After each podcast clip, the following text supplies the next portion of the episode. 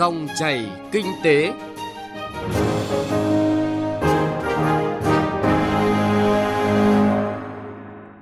Các biên tập viên Thành Trung và Xuân Lan xin kính chào quý vị và các bạn.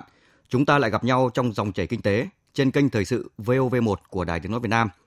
Thưa quý vị và các bạn, năm 2019 và 2 tháng đầu năm nay, thị trường bất động sản tiếp tục phát triển ổn định, bền vững. Theo nhận định của các chuyên gia, thị trường bất động sản năm 2020 sẽ không có nhiều biến động. Nhu cầu về nhà ở tiếp tục gia tăng, đặc biệt đối với phân khúc nhà ở thương mại giá thấp. Trong bối cảnh nước ta đang hội nhập sâu với các nền kinh tế lớn trên thế giới, với nhiều hiệp định thương mại tự do được thực thi, thị trường bất động sản nước ta sẽ là lĩnh vực hấp dẫn đối với các nhà đầu tư nước ngoài. Vậy, những phân khúc bất động sản nào sẽ phát triển mạnh trong năm 2020 và những năm tiếp theo? Trong dòng chảy kinh tế hôm nay, chúng tôi chọn chuyên đề thị trường bất động sản, cơ hội và triển vọng nhằm giúp quý vị và các bạn có cái nhìn tổng thể về thị trường bất động sản dưới góc nhìn đa chiều và khách quan. Những nội dung sẽ có trong chương trình. Bất động sản tiếp tục hấp dẫn nhà đầu tư nước ngoài. Phỏng vấn chuyên gia kinh tế, tiến sĩ Nguyễn Chí Hiếu về tác động của chính sách tín dụng tới thị trường bất động sản. Phân khúc nào sẽ dẫn dắt thị trường bất động sản trong năm 2020 và những năm tiếp theo? Thưa quý vị và các bạn, từ đầu năm đến nay, bất động sản tiếp tục là lĩnh vực đầy tiềm năng, thu hút các nhà đầu tư nước ngoài. Đây là cơ hội tốt cho các địa phương có thế mạnh về công nghiệp và du lịch. Trong khi đó, một số phân khúc đang nhận được sự quan tâm của nhiều nhà đầu tư là đất nền và văn phòng cho thuê. Phóng viên Thành Trung sẽ thông tin cụ thể hơn về vấn đề này. Với góc nhìn lạc quan, giáo sư Đặng Hùng Võ, nguyên Thứ trưởng Bộ Tài nguyên và Môi trường cho rằng, nhìn một cách tổng thể, thị trường bất động sản nước ta vẫn đang phát triển khá tốt. Nếu trong thời gian sắp tới, các bộ ngành địa phương có giải pháp tốt, thì thị trường bất động sản sẽ tiếp tục phát triển đúng định hướng. Thứ nhất là chính sách ưu đãi để phát triển phân khúc nhà ở xã hội và nhà ở thương mại giá rẻ. Mặt thứ hai là nhờ các doanh nghiệp đã sáng kiến đưa ra thị trường các sản phẩm bất động sản du lịch nghỉ dưỡng. Việc phát triển phân khúc này đã tạo điều kiện cho các nhà đầu tư thứ cấp, tức là các nhà đầu tư cá nhân tham gia đầu tư. Theo số liệu từ Cục Đầu tư nước ngoài, Bộ Kế hoạch và Đầu tư, tính đến ngày 20 tháng 1, tổng vốn đăng ký cấp mới, điều chỉnh và góp vốn mua cổ phần của nhà đầu tư nước ngoài vào nước ta đạt 5,33 tỷ đô la Mỹ, tăng gần 2,8 lần so với cùng kỳ năm 2019. Vốn thực hiện của dự án đầu tư trực tiếp nước ngoài ước đạt 1,6 tỷ đô la Mỹ, tăng 3,2% so với cùng kỳ năm ngoái. Lĩnh vực hoạt động kinh doanh bất động sản tiếp tục được các nhà đầu tư quan tâm, chiếm hơn 10% tổng vốn đầu tư. Trong đó, lĩnh vực bất động sản công nghiệp được kỳ vọng sẽ có sự phát triển mạnh mẽ trong năm nay và những năm tiếp theo. Thị trường bất động sản công nghiệp nước ta được chia thành 3 khu chính là khu kinh tế trọng điểm miền Bắc, miền Trung và miền Nam.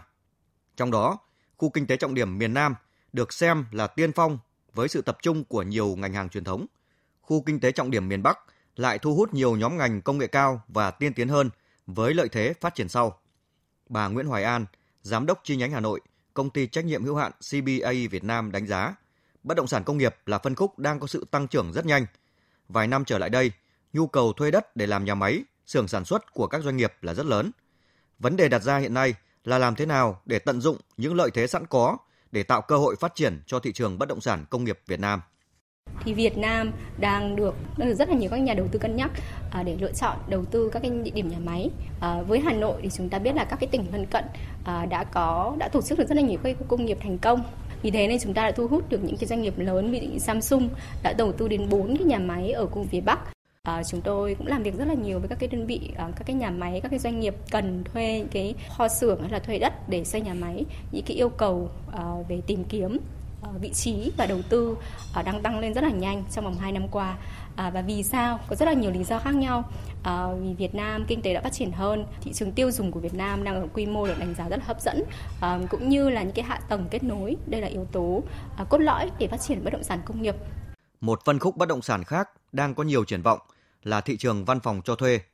Tại hai thành phố lớn là Hà Nội và thành phố Hồ Chí Minh, từ đầu năm đến nay diễn biến tích cực với lượng cung dồi dào và tỷ lệ hấp thụ đạt cao. Theo dự báo, thị trường văn phòng cho thuê tiếp tục sôi động trong thời gian tới. Tại thành phố Hồ Chí Minh, thị trường văn phòng nơi đây hiện rất phát triển với các mục tiêu thương mại đa dạng.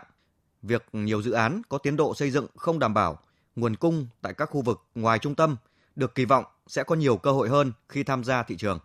Tỷ lệ văn phòng cho thuê tại Hà Nội hiện nay chống khoảng 10%, trong khi đó tại thành phố Hồ Chí Minh, tỷ lệ chống chỉ khoảng 5%, mức thấp nhất trong nhiều năm trở lại đây. Điều đó cho thấy thị trường văn phòng đang sôi động với nhu cầu thuê lớn và sức hấp thụ lý tưởng.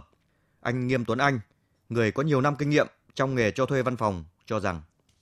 Cái ờ, loại hình về văn phòng cho thuê thì sắp tới là sẽ dự báo cũng sẽ phát triển rất là mạnh. Tại vì là các nhà đầu tư ờ, quan tâm khi mà họ ờ, dồn nguồn vốn về về Việt Nam và kéo theo là cái lượng khách du lịch tràn về Việt Nam rất là nhiều là Việt Nam cũng đang lọt vào top là 10 quốc gia gọi là đáng sống và đáng làm việc nhất thì mình nghĩ là cái cái loại hình mà văn phòng cho thuê thì là, là sắp tới là sẽ nở rộ.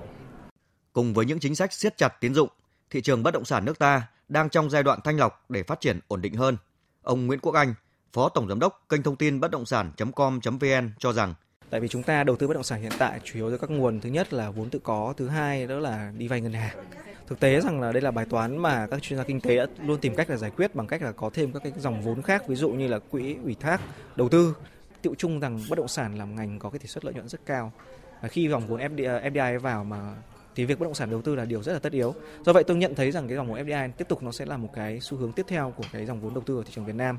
Còn ngoài ra họ có thể tận dụng từ cái việc phát hành trái phiếu của doanh nghiệp để có thể nâng mạnh cái việc là dòng vốn của doanh nghiệp để có thể đầu tư vào bất động sản. Tuy nhiên là không phải doanh nghiệp nào người ta cũng có cái, có cái đủ cái tài chính vững mạnh để có thể làm được cái đấy. Trong tương lai, đất nền sẽ vẫn là kênh đầu tư hấp dẫn đất nền tại các tỉnh, thành phố xung quanh Hà Nội và thành phố Hồ Chí Minh vẫn duy trì mức độ quan tâm cao với các nhà đầu tư cá nhân và các chủ đầu tư. Phân khúc bất động sản liền thổ gồm nhà riêng, nhà phố sẽ duy trì ổn định về giá và có thể tăng giá tại các trung tâm, thành phố lớn trong thời gian tới. Tâm lý tắc đất tắc vàng phổ biến của người dân Việt Nam khiến nhu cầu về sản phẩm này luôn cao. Nhiều người sẵn sàng dốc tiền bạc tích góp được để mua một mảnh đất làm của để dành. Ông Nguyễn Quốc Anh nói. Đất nền là loại hình mà rõ ràng là chúng ta rất quan tâm, là loại hình đầu tư mang tính chất truyền thống và luôn luôn có kỳ vọng rằng là nó sẽ đem lại lợi nhuận cao. Và một trong những yếu tố ảnh hưởng đất nền nhiều nhất đó là các cái thông tin liên quan đến quy hoạch và chính sách và nó ảnh hưởng phần lớn đến tâm lý cũng như là kỳ vọng về lợi nhuận cũng như là khả năng sinh lời của đất. Ngoại trừ Hà Nội và Hồ Chí Minh, các tỉnh thành phố còn lại trên Việt Nam thì đất nền là chiếm vị trí cao nhất trong lượng tìm kiếm. Tiếp theo là đất nền dự án và thứ ba là nhà riêng.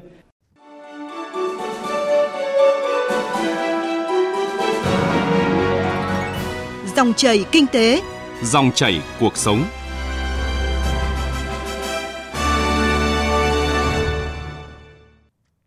Thưa quý vị và các bạn, thị trường bất động sản nước ta đang phát triển ổn định với nguồn cung dồi dào và lượng tiêu thụ cao. Theo dự báo của các chuyên gia, trong thời gian tới, phân khúc căn hộ có giá bình dân hướng đến khách hàng có nhu cầu ở thực sẽ dẫn dắt thị trường. Ghi nhận của phóng viên Đài Tiếng Nói Việt Nam. Theo số liệu báo cáo của Hội môi giới bất động sản Việt Nam, từ đầu năm đến nay, lượng giao dịch trên thị trường bất động sản giảm so với cùng kỳ năm ngoái ở tất cả các phân khúc. Tuy nhiên tại Hà Nội, căn hộ chung cư được giao dịch nhiều nhất. Trong đó, căn hộ có giá trung bình chiếm đến hơn 50% tổng sản phẩm bất động sản giao dịch thành công. Bà Nguyễn Thị Tâm Thuận, Giám đốc Công ty Cổ phần Đầu tư và Kinh doanh Bất động sản Xuân Mai cho biết. Phân khúc nhà trung bình, Xuân Mai rất là tự tin làm và uh, luôn luôn bằng những cái năng lực và cái kinh nghiệm của mình đó Xuân Mai đã cung cấp ra cho thị trường những cái căn hộ mà nó với cái mức giá cả rất là hợp lý. Hiện tại cái phân khúc trung cấp là cái phân khúc mà bên Xuân Mai bán rất là tốt. Năm 2019 vừa qua được đánh giá là năm mà thị trường có nhiều ảnh hưởng từ chính sách, quy định mới. Tuy nhiên, đây là những chính sách nhằm hướng đến thiết lập một thị trường phát triển ổn định, bền vững, tránh những cú sốc và những tác động tiêu cực đến nhà đầu tư và kinh tế xã hội. Giới chuyên gia nhận định, năm 2020, thị trường bất động sản có những biến chuyển tích cực hơn. Ông Nguyễn Văn Đính, Phó Chủ tịch kiêm Tổng Thư ký Hội môi giới bất động sản Việt Nam cho rằng, thị trường hiện nay nó đang ờ, khá ổn định với những tập khách hàng là những tập khách hàng thực tế có nhu cầu sử dụng sử dụng để ở và sử dụng kinh doanh trong dài hạn.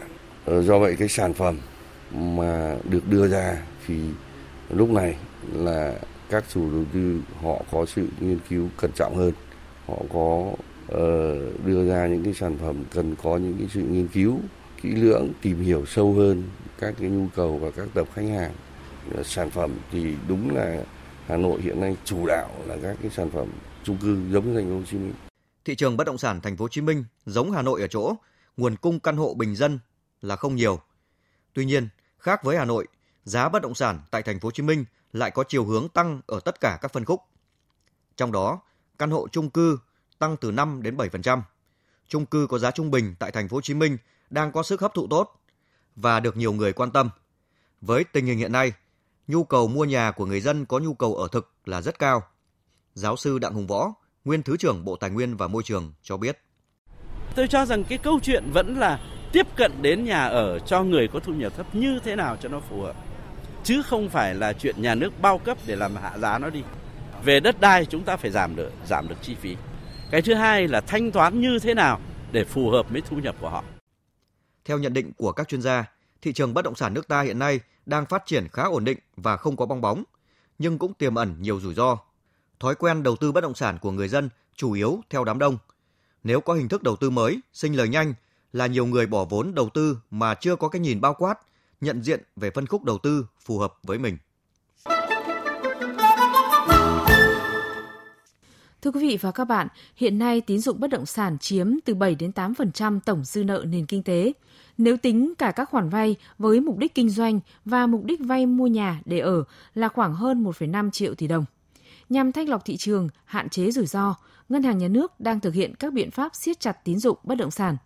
Tuy nhiên, việc siết chặt tín dụng cũng đã gây ra nhiều khó khăn cho cả ngân hàng và doanh nghiệp khi tham gia thị trường. Về vấn đề này, phóng viên Thành Trung có cuộc trao đổi với chuyên gia kinh tế, tiến sĩ Nguyễn Trí Hiếu. Mời quý vị và các bạn cùng nghe. Vâng, à, xin cảm ơn tiến sĩ Nguyễn Trí Hiếu đã dành cho dòng chảy kinh tế của Đài Tiếng nói Việt Nam cuộc trao đổi này. Nhiều ý kiến cho rằng à, việc siết chặt tín dụng bất động sản trong thời điểm này là cần thiết để giảm rủi ro cho nền kinh tế. Ông có bình luận gì về vấn đề này ạ? Thì chúng ta biết rằng thị trường bất động sản cũng vẫn dựa vào vốn của các ngân hàng. Có thể nói là ờ, 80% là vốn trong thị trường bất động sản là đến từ ngân hàng, 20% còn lại là vốn của các nhà đầu tư cũng như là của người dân khi họ mua bất động sản họ phải đóng ký quỹ. Thì chẳng hạn như họ đóng 10% hay 20% thì cái đó là vốn của họ thì cái vùng vốn của nhà đầu tư kinh doanh bất động sản, vốn của người mua nhà, vốn của các thành phần kinh tế mà dài hạn, nó chiếm đâu đó vào khoảng 20% còn 80% còn lại là vẫn là vốn của ngân hàng. Thì đây là một cái rủi ro cho không những là về thanh khoản, mà cái nguồn vốn đến lúc nào đó nếu mà ngân hàng tiếp tục đổ vốn vào, đến một cái giai đoạn mà thị trường bất động sản đi vào khủng hoảng, thì ngân hàng là cái người mà chịu thiệt hại nhiều nhất. Và tại vì cho vay nhiều quá rồi.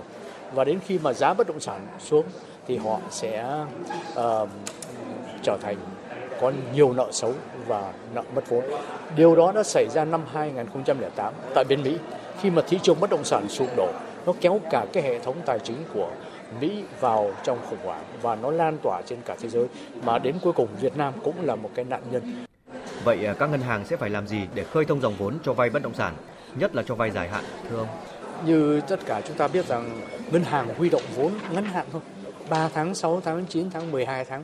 Ít khi nào chúng tôi có nguồn vốn mà 2 năm, 10 năm, 10 năm thì chắc là không có rồi. Mà cũng chẳng có nguồn vốn nào 20 năm nữa. Trong khi chúng tôi cho vay ra thì chúng tôi phải bỏ tiền vào đó 5 năm, 10 năm, 20 năm, thậm chí là có ngân hàng cho vay đến 30 năm. Thành ra nó có một cái sự tranh lệch về cái nguồn vốn. Nguồn vốn của ngân hàng huy động vào thì ngắn hạn, cho vay ra thì dài hạn. Thì đây là một cái thứ nhất đó, là đối với hệ thống ngân hàng, đó là một cái rủi ro về uh, thanh khoản. Tại vì người dân họ gửi tiền đến thời hạn đến họ đến họ rút tiền ra nhưng mà ngân hàng đã dùng cái tiền của họ để mà đầu tư vào bất động sản để cho vay bất động sản lâu dài rồi thành ra ngân hàng lại phải lục tục huy động vốn mới để trả cho cái tiền huy động mà người dân sẽ rút ra nó tạo ra một cái tình trạng luôn luôn là căng thẳng ở ngân hàng luôn luôn phải tạo ra thanh khoản. Và chính vì thế mà nó đẩy cái lãi suất lên. Có nghĩa là ngân hàng luôn luôn phải giữ cái lãi suất cao để mà huy động vốn vào. Chứ nếu mà kéo xuống một cái mà ngân hàng không huy động vốn, trong khi cái vốn mà người dân đã gửi tiền đã cho vay dài hạn rồi, nó sẽ đưa đến cái sự thất bại của ngân hàng rất dễ dàng. Thành ra đúng là nó một cái sự chênh, nó là một cái rủi ro mang tính hệ thống của hệ thống ngân hàng. Liệu các doanh nghiệp có kênh nào khác để huy động vốn ngoài vay ngân hàng không, thưa ông?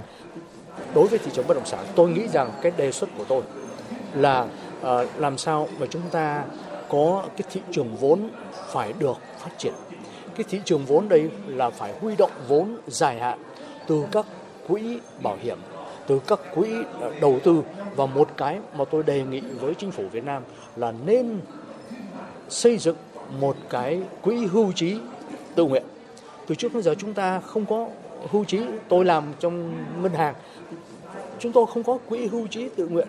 Thành ra ở bên Mỹ đó thì tất cả mọi người đi làm, các công ty, các doanh nghiệp họ xây dựng lên những cái quỹ hưu trí riêng cho doanh nghiệp của họ và người đi làm đóng tiền vào đó đồng thời nữa là công ty họ cũng đóng tiền vào đó trở thành một cái quỹ hưu trí tự nguyện và đó là một cái thị trường vốn rất lớn và hiện tại chúng ta đang bỏ.